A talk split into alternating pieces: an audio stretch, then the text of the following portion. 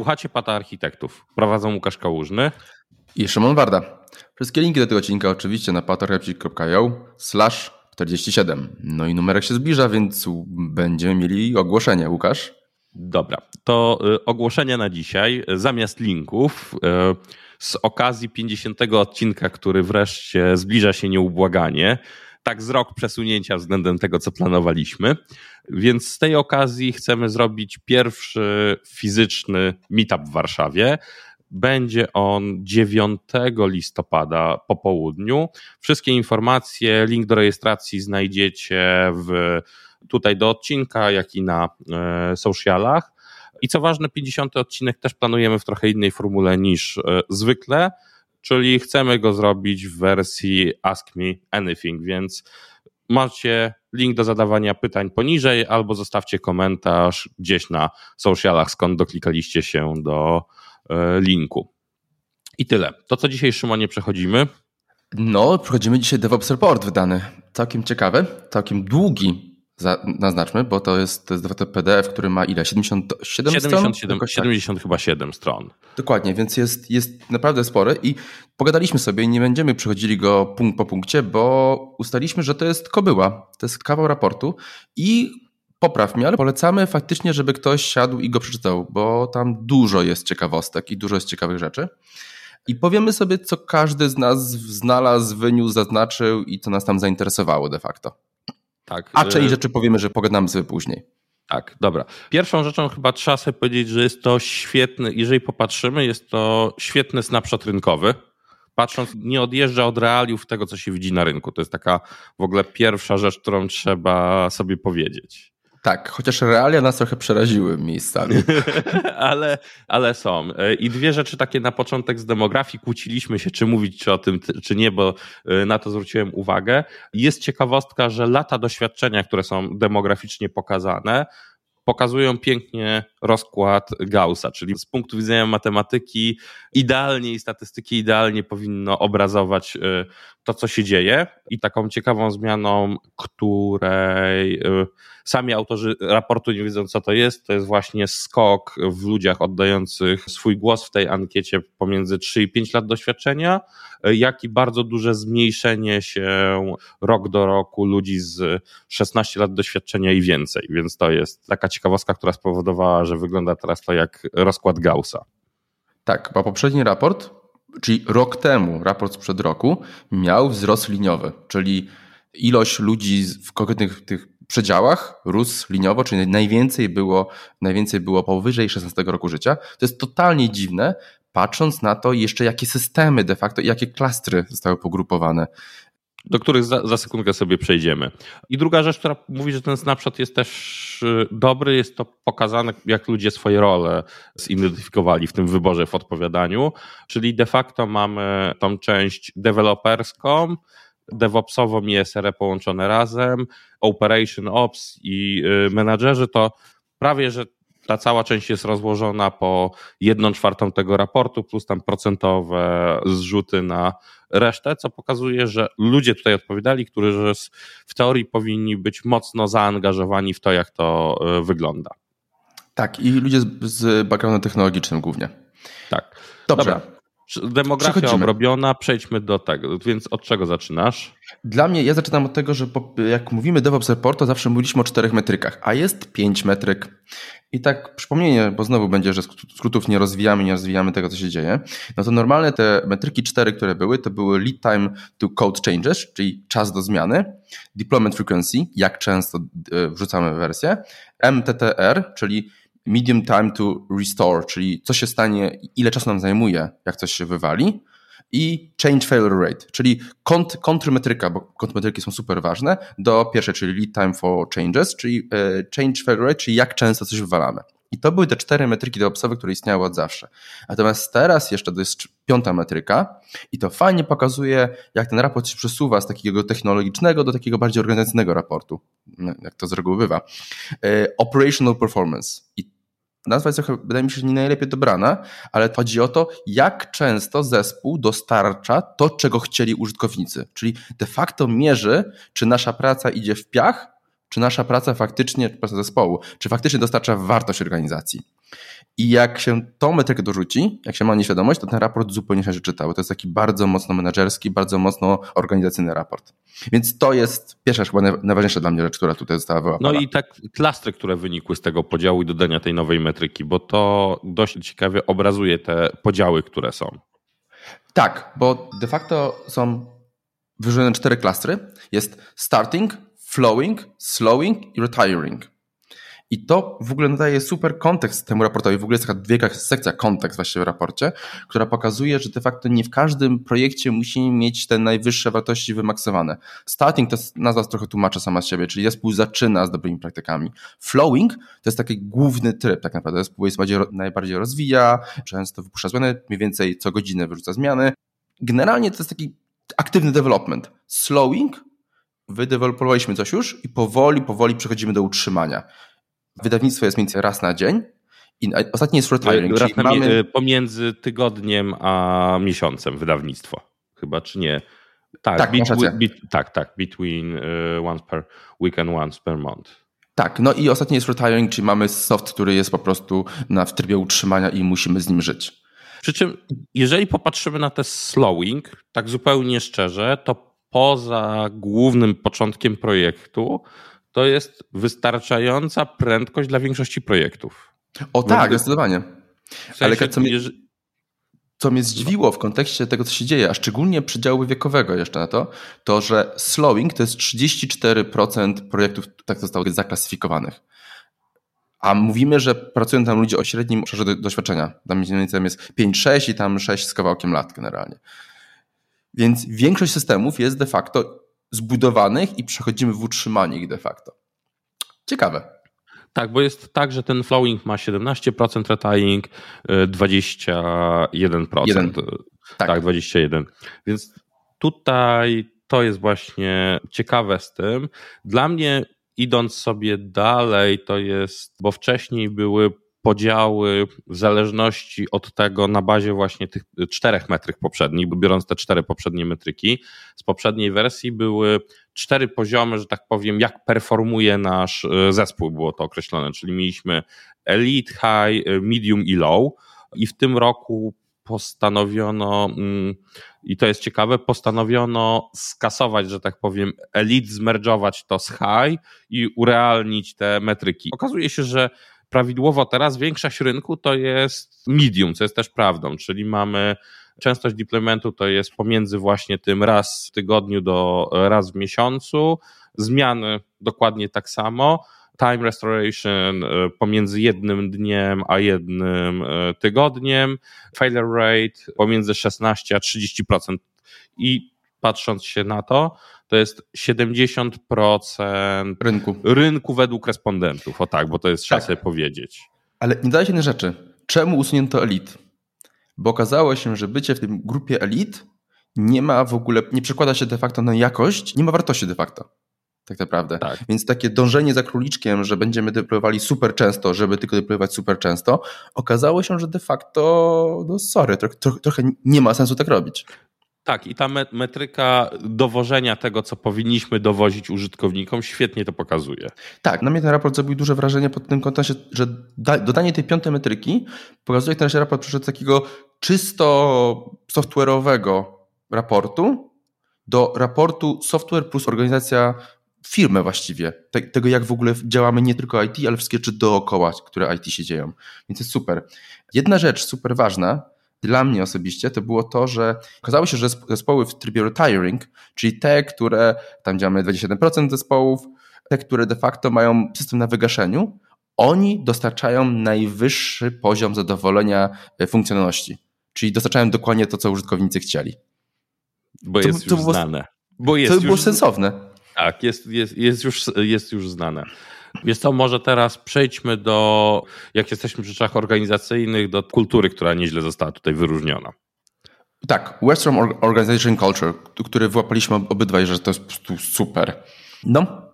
Dobra, to został zrobiony sobie podział, mm, de facto podział tutaj kultury zespołów organizacji na takie cztery tak naprawdę, jest to, trzy przepraszam. Trzy. Zastanawiam się, te opisy mi się akurat nie podobają, bardziej ich funkcje i takie, co określają, czyli power orientated, rule orientated i performance orientated. I to jest, czyli Pato, nie, jest, jest pat, patologiczny, biurokratyczny i generative, przy, przy, przyrostowy. Ja bym powiedział, że to jest określenie super. Ono pasuje doskonale tak naprawdę. Się tu bym się z tym nie zgodził. To jest to, jak czyta się ten właśnie opis, opis patologiczny zespołów, mm. to, to, po prostu każde zdanie pasuje idealnie tak naprawdę. Bo o jakich zespołach mówimy, że niska kooperacja, że wszystkie, wszystkie informacje o feedback de facto to jest po prostu ubijamy go, bo nie chcemy go. I y, ten, i posłaniec jest zabijany z, z tak. wiadomością. Tak, tak dokładnie. To jest, to jest w ogóle super, super pokazane, tak facto, że nawet nie tylko oburzamy się na feedback, oburzamy się też na, na, na to, co dostajemy, na osobę tak de facto, czyli w ogóle y, osobowo traktujemy. Jest nie ma dostępu do rzeczy nowych, zabijamy innowacyjność tak naprawdę.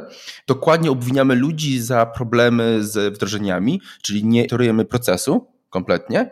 Co tam dalej jest? I odpowiedzialności się zawężają w zespole, czyli tworzymy silosowanie wiedzy. To jest idealny opis patologii, jakie się dzieją. Dla mnie to jest dobrze, tak, tak, tak to wygląda de facto. Potem idziemy już pociągnę dalej. E, mamy część biurokratyczną, i to też fajnie pokazuje, to są zespoły, które po prostu mają sztywno narzucone reguły i po prostu się ich trzymają, czyli chodzą no, w takim cuglu, że tak musimy robić, niewiele więcej możemy poza te ramy wyjść. A na koniec mamy właśnie ten generative, i to są zespoły, i to bardzo mocno raport podkreśla, e, że jak ważny jest ten cały takie kaizenowe podejście Toyoty, że cały czas ulepszamy nasze procesy i że cały czas staramy się być trochę lepsi. Nie musi być super, ważne, żeby ciągle było lepiej. Więc dla mnie, ja bym powiedział, że tak, podpisuję się tym rękami i nogami, jak najbardziej. No, opis jest fenomenalny. Tutaj tak, ten jest świetny. No i performance orientated, czyli generative. I patrząc się jest zaprzeczeniem wszystkiego, co usłyszeliśmy poprzednio, czyli to jest ten tryb, który prowadzi tak naprawdę do wytwarzania. I dobrym powiedzeniem jest sobie tutaj, bo można powiedzieć, że tutaj nie ma kultury obwiniania.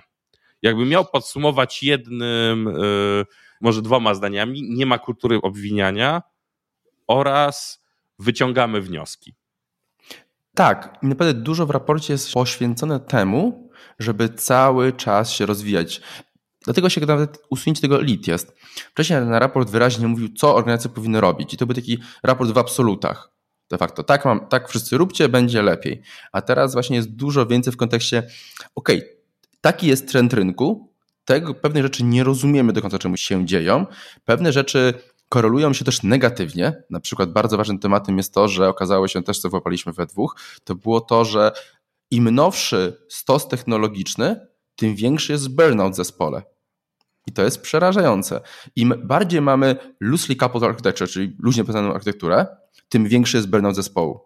Zespoły, które ze sobą dużo rozmawiają, są nawet bardziej poznane, ale ta wiedza płynie wszędzie, okazuje się, że tam ludzie dłużej w takich zespołach siedzą i lepiej pracują. I nie wiemy czemu. Przerażające. Ale właśnie to pokazuje, raport bardzo mocno daje, jaki jest kontekst i nie każde elementy tego raportu należy aplikować do każdej sytuacji. Tak to mówimy w IT od dawna. Kontekst is the king de facto. Tak. I lecąc właśnie z tych, może przechodząc płynnie trochę z tej kultury na te e, niespodzianki, to co poruszyłeś, co mnie troszeczkę zaskoczyło, ale też chyba pokazuje, że może być to prawdą, właśnie, że niektóre te rzeczy technologiczne, im bardziej mamy wyrafinowany stos, tym może prowadzić do szybszego wypalenia tak naprawdę po całości. Tutaj też to było, to jest ciekawie zauważone w tym, że pojawiło się dużo młodych. I tak jak ten nabywanie tego stosu, jeżeli popatrzymy, nauka tego stosu idzie sobie latami, że tak powiem, poznajesz ten stos. Kiedy wpadasz jednak na większy projekt i masz tego poznać tego więcej, to te obciążenie kognitywne robi się naprawdę spore, jeżeli popatrzymy na ilość rzeczy, które powinieneś rozumieć i umieć. No to jest takie gonienie króliczka de facto cały czas. Mamy framework, będzie się aktualizowały, będziemy cały czas podbijali wersję, będziemy cały czas mieli coś do zrobienia. Czasami musimy powiedzieć sobie stop, ok, jest jak jest i zostawiamy pewne rzeczy i dowozimy wartość biznesową de facto, bo to jest ten cały słynny żart, jak się nabiliśmy parę lat temu z ludzi stawiających projekty na Node, że de facto 5 dni y, przygotowali się do ruszenia z projektem, bo trzeba było wszystko skonfigurować. No. Odnośnie Dobra. ciekawostek. Je, dla mnie jest takie jedno fajne zdanie, które wapałem. Akurat nie było w tych ciekawostkach, ale ono było gdzieś na starcie, a dla mnie było bardzo, bardzo ważne. Jedno takie zdanie, które mówi tym, że praktykowanie szybkich, skalowalnych, takich high performing zachowań w dziedzinie software'u nie powinno być praktykowane, nie dowozi żadnej wartości, jeżeli organizacja jako cała, reszta organizacji nie jest zwinna. I to im pokazuje po prostu, to jest takie jedno fajne zdanie, które mówi, jeżeli jesteś w organizacji, która jest waterfallowa i jest wszystko od góry do dołu, to nie sil się, nie wprowadzaj pewnych praktyk, bo to po prostu nie zadziała. I nie ma znaczy, sensu tego robić. Dla mnie to jest nie pamiętam, na których social media ktoś tam wrzucił na zasadzie pytanie, że testerzy się w teamie skramowym, testerzy się nie wyrabiają na sprinty z przetestowaniem, żeby dowieść inne rzeczy. W sensie, wiesz, takie typowe właśnie waterfall, ale jesteśmy zwinni. I dla mnie było właśnie szyderstwo, to przejdźcie po prostu na zwykłego kambana zamiast skrama i problem rozwiązany. Tak, bo nie będzie tych iteracji. Swoją drogą, ja, ja Kanbana akurat bardzo lubię. Jak, jak e, używasz y, reguł tablicy, wtedy jest dobry. Tak, zgadza się jak tak, najbardziej. Tak. Dobra, i z ciekawostek OSRA i w ogóle reliability. I to jest dość mocne. Raport wyraźnie pokazuje, że koszty wprowadzenia SRA, jeżeli patrzymy na to, jak to jest, y, definiuje się po googlowemu, skąd wyszedł cały ten trend i podejście SRE, kosztuje dużo, zanim zacznie się zwracać. I potrzebuje czasu i dojrzałości tej praktyki, zanim będzie widać jej efekty. Ale koniecznie biorąc, wdrożenie jest kosztowne i długo, długo nie widzimy zwrotu. Musimy przez pewną barierę się przebić i dopiero wtedy faktycznie ta krzywa zaczyna rosnąć dość szybko. Tak, tak. i druga sprawa, że e, projekty, też ciekawostka, nasze e, właśnie ten delivery performance może również spać, bo zespoły muszą się przystosować do nowego modelu o czym też jest to właśnie wyraźnie wspomniane, że musimy pójść w dół, żeby to się odbiło. Tak. Kolejny mega interesujący, ale temat, fajnie, że to jest to nazwał w końcu i e, to może ubije część ruchów, które mi się nie podobają, które się dzieły od jakiegoś czasu. To jest to, że jest wyraźne powiązanie pomiędzy elastycznością organizacji do pracy, do tego, jak ludzie pracują, e, jak sobie czas organizują, względem tego zadowolenia i względem ich wydajności tak naprawdę. Czyli ten cały ruch Apple, na przykład wracajmy do biura, bo wszyscy muszą być w biurze 5 dni w tygodniu i koniec sieci cicho, to pokazuje, że to nie jest dobry kierunek. To mikrozarządzanie, żeby wszystkich widzieć, bo jak ich nie widzimy, to nie pracują, y, to się tak ze sobą nie wiąże. To jest super fajne podsumowanie i bardzo dobrze, że, że ktoś to opisał i też potwierdza się z moimi własnymi doświadczeniami. Zdecydowanie. Dobra, co tutaj mamy dalej? Masz coś jeszcze z. Nie. Czekaj, ja sobie tak zerknę. Dobra. Ja chcę teraz przejść do takich rzeczy, które mnie trochę zaskoczyły w liczbach, ale jest pokazane z praktyk, to może to jest jasne, ale to, co mnie najbardziej zaskoczyło, to, że Continuous Integration została. Mm, porządne Continuous Integration zostało wyróżnione jako taka jedna z dominujących praktyk y, pokazujących, że porównaniu do reszty ci high performance właśnie mają setupowane porządnie CI/CD. Raczej głównie CD, Continuous Integration. Czyli znaczy, że to się tak mówisz, tak wybija mocno na tle całości. Ty mówisz, że ciekawiło, ja mówię przeraziło. Było, e, tak. Ale znaczy, jak padł pomysł właśnie, żeby omówić ten raport, to moja reakcja była taka, Jezu, kolejny raz będziemy mówili dokładnie tym samym. Kolejny raz będziemy mówili o tym, że częste wydawanie jest sensowne, kolejny raz będziemy mówili o tym, że e, posiadanie CI/CD ma wartość i będziemy cały czas tłukli e, to samo de facto, co, co powinniśmy robić, a nie robimy. Więc ten raport mnie przyjemnie zaskoczył, ale fakt, że duży nacisk jest w raporcie, jak powiedziałeś, na CI/CD, że powinno być, mnie zasmuciło bardzo. To jest takie, dalej tego nie robimy, Jezu. Tak. Druga sprawa, która mm, ciekawie pokazuje, to jest trunk-based development. Obok CI, że pokazuje, że ma to wartość i de facto benefity y, z całości widzą dopiero ludzie z dużym doświadczeniem. A to mi znowu to pokazało, jak fajnie ten raport jest na skali organizacji. Bo trunk-based development może, może każdy sobie zrobić, ale to wymaga innego podejścia do sprzedaży, innego podejścia do produktu i w ogóle to wymaga onboardingu de facto całej organizacji na ten, na ten nowy system pracy. I to znowu pokazuje, jak bardzo ważny jest kontekst organizacji, że samo IT sobie szabelką nie wymacha, musi być taki znaczy, zaangażowanie reszty tak naprawdę, całego, znaczy, całego środowiska. Trzeba sobie powiedzieć, co w ogóle wiesz, ten track-based development trzeba sobie powiedzieć, y, oddzielmy to od monorepo, bo to jest też y, istotne oddzielenie tego, że to nie jest podejście mono, tylko sama praktyka wykorzystania. I tak, i trzeba sobie powiedzieć, że mm, dobrze to wygląda, kiedy ten soft może iść do przodu. Tak, realnie, tak. realnie nie musi mieć kompatybilności innych rzeczy i inaczej to będzie wyglądało, jak jesteś firmą produktową i jeszcze oferujesz na przykład dedicated SaaS albo instalacje jeszcze on-premowe, czy gdzieś tam pochowane, a inaczej będzie, kiedy dostarczasz software gdzieś wewnątrz organizacji, co nie oszukujmy się, robi pewnie z 80% naszych słuchaczy i rynku jak tak. sobie popatrzymy. I ten software wewnętrzny, ten trunk-based development tam jest naprawdę realną rzeczą do osiągnięcia. Jak tak, się przeswitchujemy. Dla wewnętrznego klienta jak najbardziej. Dla produktowych jest to dużo trudniejsze, ale właśnie tam wymaga całego onboardingu produktu, jeżeli chodzi jako organizacji i firmie. Też jedna rzecz, to mnie zaciekawiła, bo to jest taka już moja refleksja. E, jest powiedziane wyraźnie, że wykorzystanie chmury w znaczący sposób koreluje się bardzo mocno z firmami i z organizacjami, które są lepiej, bardziej wydajne, bo są bardziej zwinne. Mi to zastanawia jedna rzecz. Czy to jest to, że po prostu bardziej zwinne organizacje dorosły do tego, żeby używać chmury? I nie wydaje mi się, żeby sama chmura sama z siebie nagle zmieniała wszystko i była takim trochę, bo trochę tak to wygląda, że to jest taki silver bullet. Wydaje mi się, to bardziej jest kwestia tego, że jednak firma dojrzewa do tego, że jednak chmura będzie benefitem i potem chmura staje się de facto takim akceleratorem zmian, bo daje dużo możliwości, ludzie widzą, czemu pewne rzeczy należy robić. Raczej, raczej pozwala ci się w ogóle uelastycznić pewną rzecz. Tak, Jeżeli ale... jest governance i inne rzeczy dobrze zrobione wokół tego, tak. w szczególności wewnętrzne.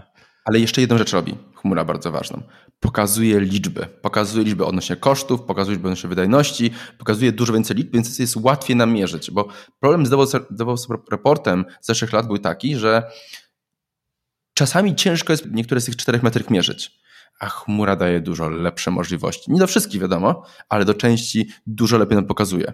Tak Raczej tak. E, wiesz co? I teraz przeszedłbym trochę na tabelki, które wcześniej miał większą wartość, Szymon się śmiał e, i kurde, muszę mu przyznać rację, że e, ten kontekst kulturowy jest tutaj ciekawszy i organizacyjny w tym roku, ale co do tabelek i ten wzrost rok do roku, ciekawostka jest, że przy osobach oddających tutaj odpowiedzi najważniejszy jest spadek no cloud, że mamy znaczący. względem rok do roku o znaczący minus 50%, e, i następną rzecz, którą tutaj słuchajcie, widzę i jest dla mnie ciekawa, która mówi, że jest to mocno raport w kontekście technologicznym, jest bardzo mocno. Było tutaj e, wśród 50% właśnie osób powyżej 50% odpowiadających mówiło o multicloudzie.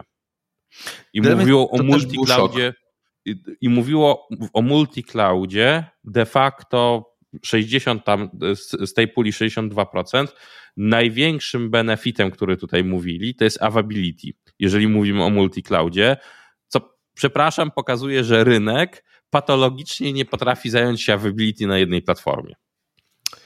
Hmm. A że zdaje się, że to jest, czy to jest nie umie, czy też metryki, które mi tu brakuje, to jest to, jak duże firmy brały udział w sensie. No bo... Wiesz co, czekaj, nie, jest do tego metryka, wiesz, bo ja patrzyłem, poczekaj.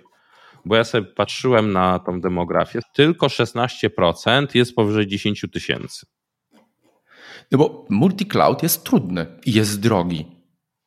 Tak, I jest nie drogi. wszyscy go potrzebują. Nie oszukujmy się, naprawdę nie wszyscy go potrzebują. To jest taki no, film typu Fortune 500.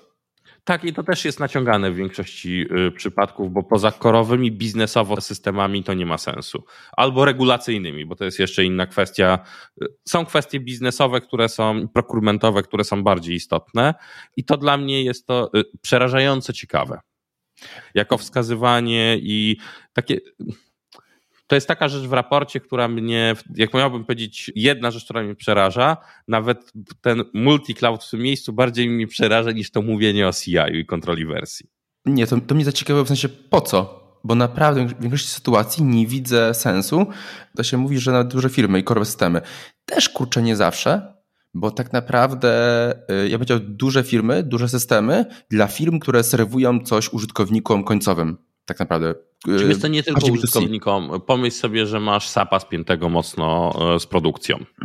Taką fizyczną. E, ktoś wymyślił, że jednak tego SAPa, który powinien być przy fabryce, przeniesie do cloudu. To nagle okazuje się, że TSL-a na e, czas na recovery 5 minut jest istotny. Tak, to zgodzę się, ale to, to w momencie, że mam fabrykę, to ja się dziwię, czemu nie zrobiliśmy hybrid clouda, czyli on-prem i, i, cloud, bo to ma tak, dużo większy to jest sens. Takie, tak więc to jest duża ciekawostka, jak to jest ten kierunek myślenia. Dla mnie jest on, przepraszam, trochę bym rzucił tekstami, że miliony much nie mogą się mylić, ale nie będę nikogo obrażał, ale dla mnie po prostu, no sorry, nakład pracy, żeby użyć, zrobić multi-cloud dla aplikacji y, versus zysk z tego availability jest no nieistotny. A mnie nie przeraża kompletnie nakład, nakład pracy na zrobienie tego. Mnie, mnie przeraża nakład pracy na utrzymanie tego wszystkiego, bo trzeba update'ować, trzeba mieć ludzi od tego, trzeba propagować wiedzę, trzeba być zgodnym, Testować. trzeba konfigurować. Utrzymanie zabija nas z reguły w IT utrzymanie tych systemów co fajnie nam też przechodzi de facto do jednej gałęzi, której nie poruszymy, ale tylko rzucimy, że de facto, że jest, jest to, no, mówimy innym razem, to jest supply chain, o, który, o którym ty wspomniałeś. Tak, supply chain tutaj, w tym raporcie, to jest bardzo, to jest szok akurat, dostał cały duży swój rozdział. Jeden z większych w ogóle rozdziałów tak naprawdę, bo tabelki, o których mówiliśmy, to jest tam końcóweczka. Kontekst jest ta ma bardzo dużą sekcję i właśnie cały supply chain, bezpieczeństwo i to pokazuje, ja to, to się zgadzam po tym strasznie, że ile kosztuje nas utrzymanie software'u, bibliotek i zależności zewnętrznych i będzie kosztowało nas coraz, coraz więcej i wydaje mi się, że to będzie prowadziło do centralizacji, od kogo bierzemy usługi. Po prostu. Raczej nawet y, i bardzo mocnej radykalizacji takiej zamknięcia stosu, który stosujemy w firmach. Czyli wracamy się do sytuacji sprzed 15 lat, powiedzmy sobie. No, klasyka. Tak, supply chain to jest w ogóle rzecz, no musimy w najbliższym czasie zrobić o tym oddzielny odcinek i się przebić i pozbierać tą wiedzę, jak tylko znajdziemy czas. Najbliższym, jak najbliższym, bym powiedział czasie. Tak, tak. Najbliższym numerami odcinków. O. Tak. Poniżej, przed setką zdążymy. Dobra, i ostatnia rzecz, która jest całą pochodną tego, gdzie deployujemy, co deployujemy, no kontenery prowadzą. 54% i ciekawostka pewnie napędzana mocno AWS-em, 42% VMki w cloudzie. I to obstawiam, że to jest ten AWS, AWS Way, AWS, który rozumiem, e, e, a reszta to już jest e, reszta jest taka jak, taka jak była, ale właśnie te kontenery i VMki w cloudzie było E, ciekawostką. No i ten e, function as a service ma też dużo, jest tego dużo. Ale, ale jest też dużo poka- SASa de facto. Jest tak, coraz jest dużo, jest... dużo SASa, tylko brakowało mi tutaj dobrze definicji, czym jest ten SAS. Tak, to, to sam właśnie chciałem powiedzieć. Dlatego nie chcę, go, nie chcę tego poruszać, co rozumiemy przez ten co jest tam rozumiane przez SAS, bo zabrakło mi tutaj mocno e, definicji tego. A function as a service, przy tym jak mówimy, że jest tyle tej chmury i jest wydzielony z pasa, to zupełnie mnie on nie dziwi, bo przy tych VMkach w cloudzie czy kontenerach i tak tego kleju wokół integracyjnego potrzeba dużo innych takich Będzie. funkcjonalności. Tak, przy to jest w ogóle procentowy, ile osób korzysta. Ja do SASa, jakbym miał strzelać, też dorzucę tutaj jedną rzecz, że to są często, nie są SASy, tylko to są często managed serwisy de facto. Czyli, że prowajderzy coraz częściej wystawiają swoje swój software jako managed usługi w różnych yy, dostawców chmurowych. To od razu dając przykład, Mongo Atlas, czyli Mongo tak. utrzymywane przez Mongo w różnych cloudach, czy baza Snowflake'a, czy Elastic utrzymywane. Jak każdy provider. Redis też ma swoje, wszystko, wszyscy coś tam swojego mają generalnie. E, więc obstawiam, że to jest ten element i on mnie akurat bardzo cieszy. Dobra. Że to się znajduje. To Dobrze. jedna rzecz, na którą byś y, zwrócił uwagę z tego raportu, żeby się zagłębić. Nie mówiąc już o całym, tak podsumowując. Y, pierwsze, pierwsze 15 stron, bo tam jest, tam jest omówiony kontekst. I tam jest y, czemu? Bo ten kontekst to, taki, to jest taki kubeł zimnej wody. Taki nie rób tych rzeczy, jeżeli. To ma sens, jeżeli. I to jest taki nie chcę, boję się, żeby ktoś to wszedł, zaczął od środka i powiedział, o, to teraz tu będę wojował, bo potem będzie miał ogromne wypalenie, że to nie pasuje do jego projektu, organizacji, dojrzałości software'u i tak dalej. Pierwsze 15 stron. Tam jest kontekst.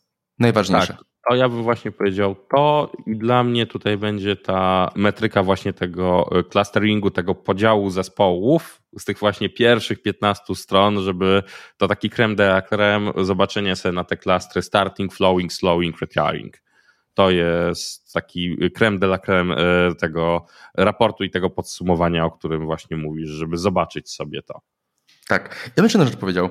To jest raport, o ile poprzednie, poprzednie raporty właśnie do obserwowane były takie techniczne, to jest raport, który śmiało można wysłać do menadżerów i wyżej nawet.